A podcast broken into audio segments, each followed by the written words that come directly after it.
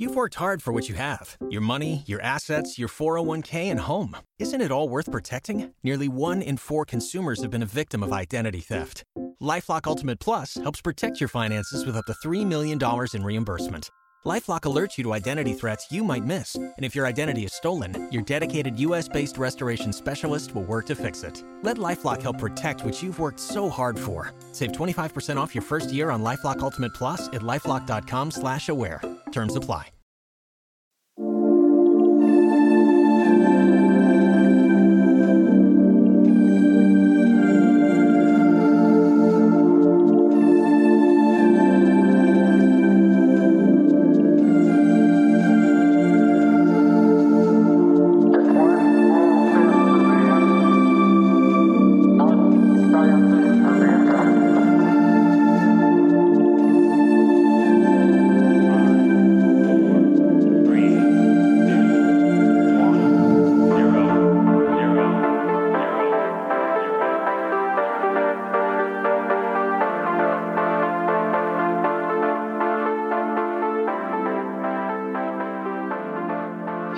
Campers, and welcome to Ohio Mysteries. Tonight, we have a rewind episode. We have been working on a special two part series that will be released soon, but we need to do a rewind episode to fill the gap since a lot of research had been done for this fantastic upcoming podcast. So be sure to stay tuned for that. Now, tonight's episode, we ran because the mystery happened on August 7th, 1981, and today is also, you guessed it, August 7th. So sit back, relax, and let's throw another log on the fire, campers. It's time for a new mystery.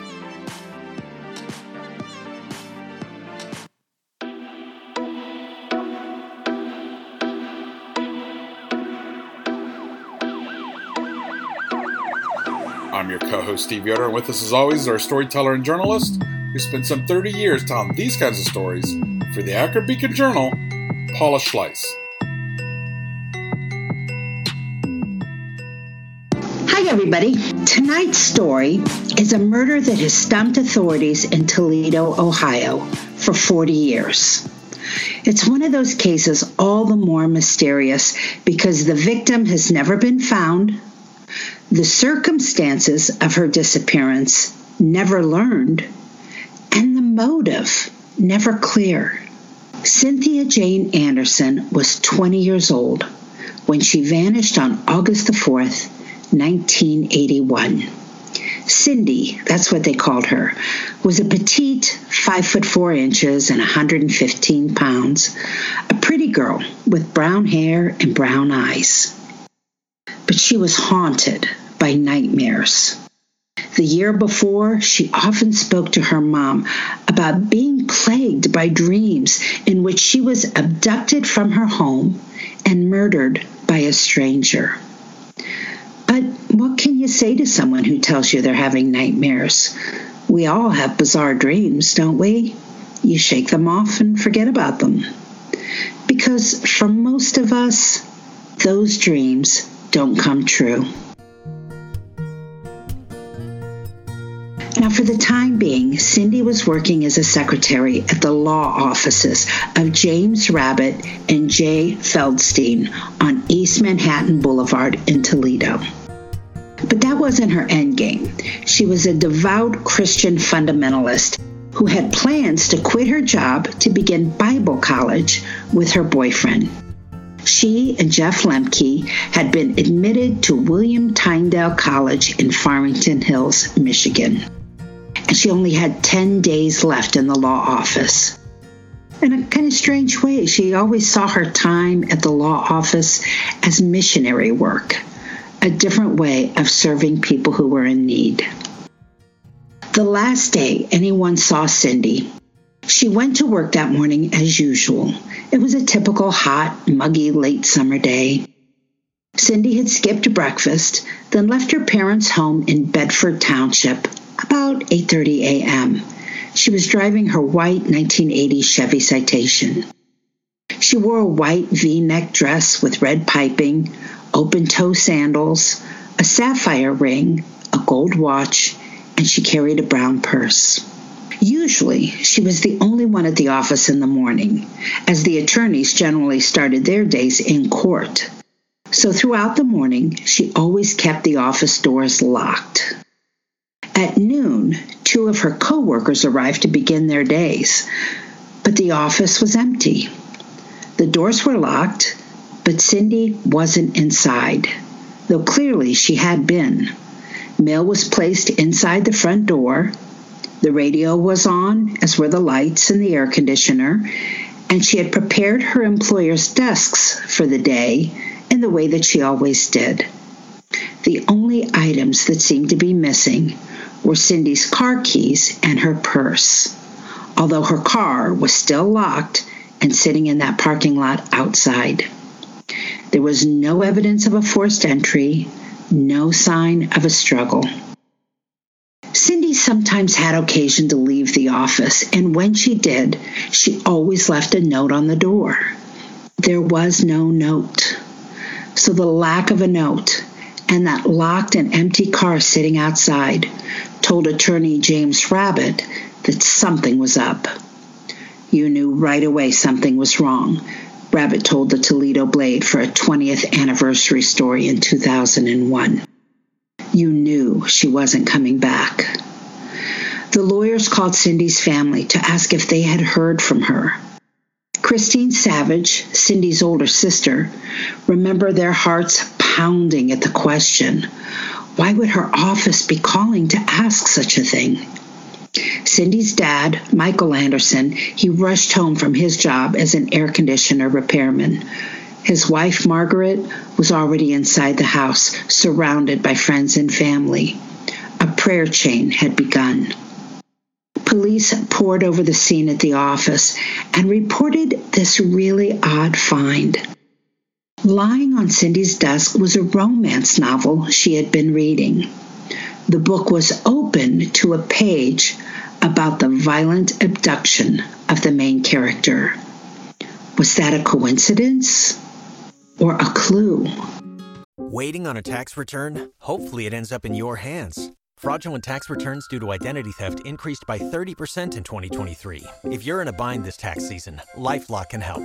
Our US based restoration specialists are experts dedicated to helping solve your identity theft issues and all LifeLock plans are backed by the Million Dollar Protection Package. So we'll reimburse you up to the limits of your plan if you lose money due to identity theft. Help protect your information this tax season with LifeLock. Save up to 25% your first year at LifeLock.com slash aware.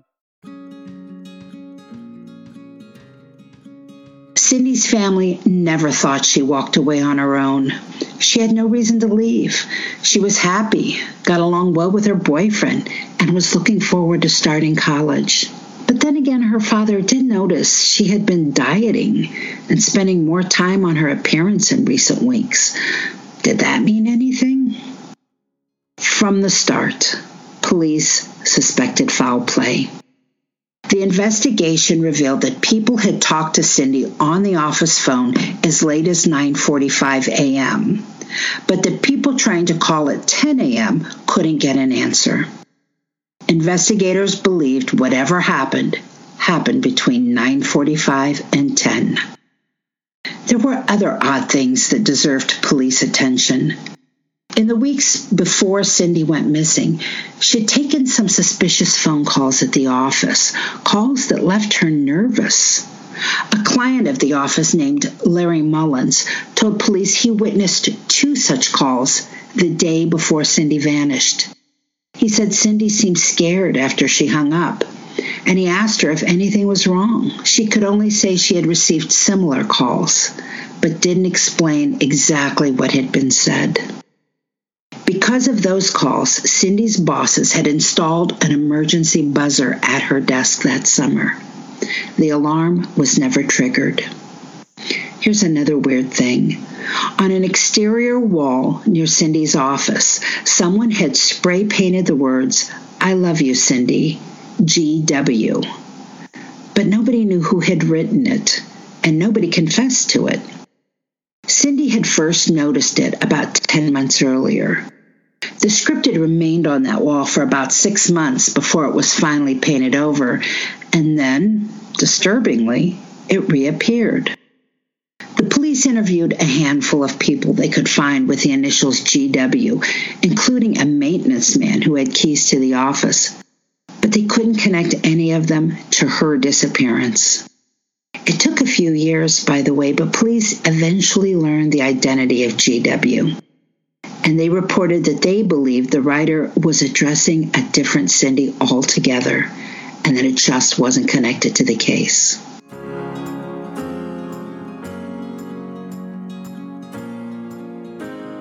Then there was this diversion. A month after Cindy vanished, police got a, tip saying Cindy was alive and being held against her will. The caller was a woman. She spoke very nervously and wouldn't tell police her name, only that Cindy was being held in the basement of a White House. She wouldn't give them the address, only that there were two houses side by side owned by the same family, and that everyone in the family was out of town with the exception of the son who was holding Cindy prisoner. The tipster called twice, but both times she hung up as soon as police tried asking questions. Police never received a third call and still have no idea if that call was a hoax or legitimate. There have been a handful of persons of interest over the years. According to a 2011 anniversary piece in the Toledo Blade, Cindy disappeared during a particularly violent time in the city. Police were investigating serial killers and a number of other gruesome homicides, so there was no shortage of speculation as to what might have happened to her. Years later, a pair of brothers, Anthony and Nathaniel Cook, would be found responsible for nine rapes and murders of women in the Toledo area between 1973 and 1981. Their guilt was established in the late 1990s thanks to DNA profiling, but they denied having anything to do with Cindy. Technically, they still have never been ruled out as suspects. The closest police ever thought they were to closing this case happened in 1994.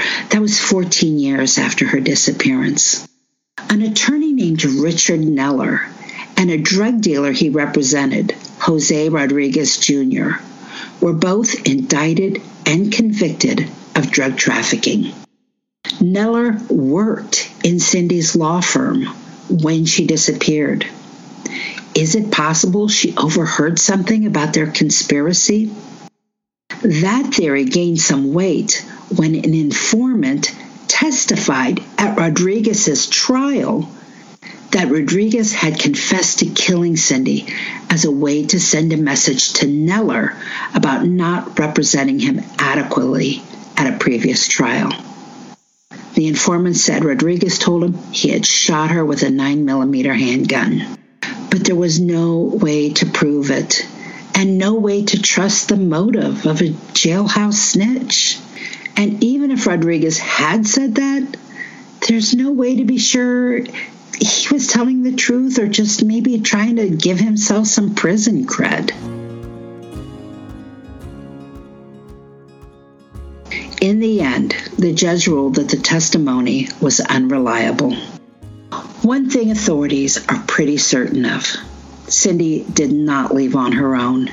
She left behind a substantial amount of money in a bank account that has never been touched. Her Social Security was never used after 1981. But detectives in Toledo never stopped looking. One investigator, Bill Adams, told reporters he would search ravines and sewers on his days off.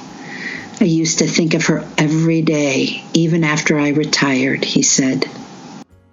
Cindy's parents died without knowing what happened to their daughter. Her mom passed away in 1982, her dad in 2008. Michael Anderson spent the rest of his life wanting to believe his daughter had amnesia and that any day she might call and say her memory was recovered. It's how he got himself through the next 28 years after Cindy's disappearance. He wouldn't sell his home on Springbrook Drive the only home Cindy had ever known, he wouldn't change his phone number to make sure she could reach him at any time. He refused to hold a memorial service or have his daughter declared dead. I expect that phone to ring at any time, he told a reporter 20 years after Cindy vanished. Maybe this afternoon. And you could almost understand how he could make himself believe it. Because from an evidence perspective, there wasn't a single solid clue as to where Cindy was, and not a shred of evidence as to what happened that August morning in 1981. That's it for our midweek 10 minute mystery. We'll see you here Sunday for our next regular full sized Ohio mystery episode. In the meantime, enjoy the rest of your week and may all of your mysteries have happy endings.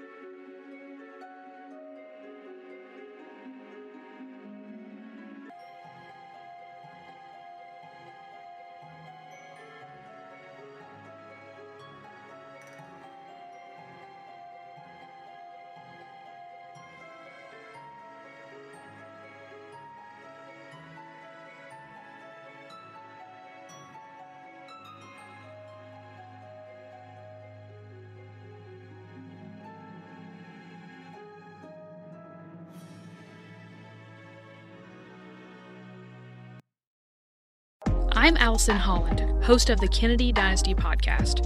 Equipped with a microphone and a long term fascination of the Kennedy family, I am joined by an incredible cast of experts, friends, and guests to take you on a fun, relaxed, yet informative journey through history and pop culture. From book references to fashion to philanthropy to our modern expectations of the presidency itself, you'll see that there is so much more to Kennedy than just JFK or conspiracy theories. Join me for the Kennedy Dynasty podcast.